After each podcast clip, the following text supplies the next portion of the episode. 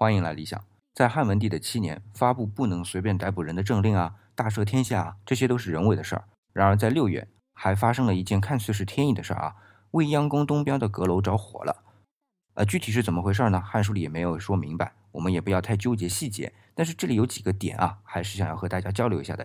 一个就是福寺，我刚才为了简单啊，没有很准确的表达福寺的意思。这样吧，我还是把原文念出来：未央宫东阙福寺哉。哎，这里的阙呢是眺望台，我说成阁楼呢也还算差不多。而福司呢，我的理解啊是这里眺望台间曲里拐弯的连接通道。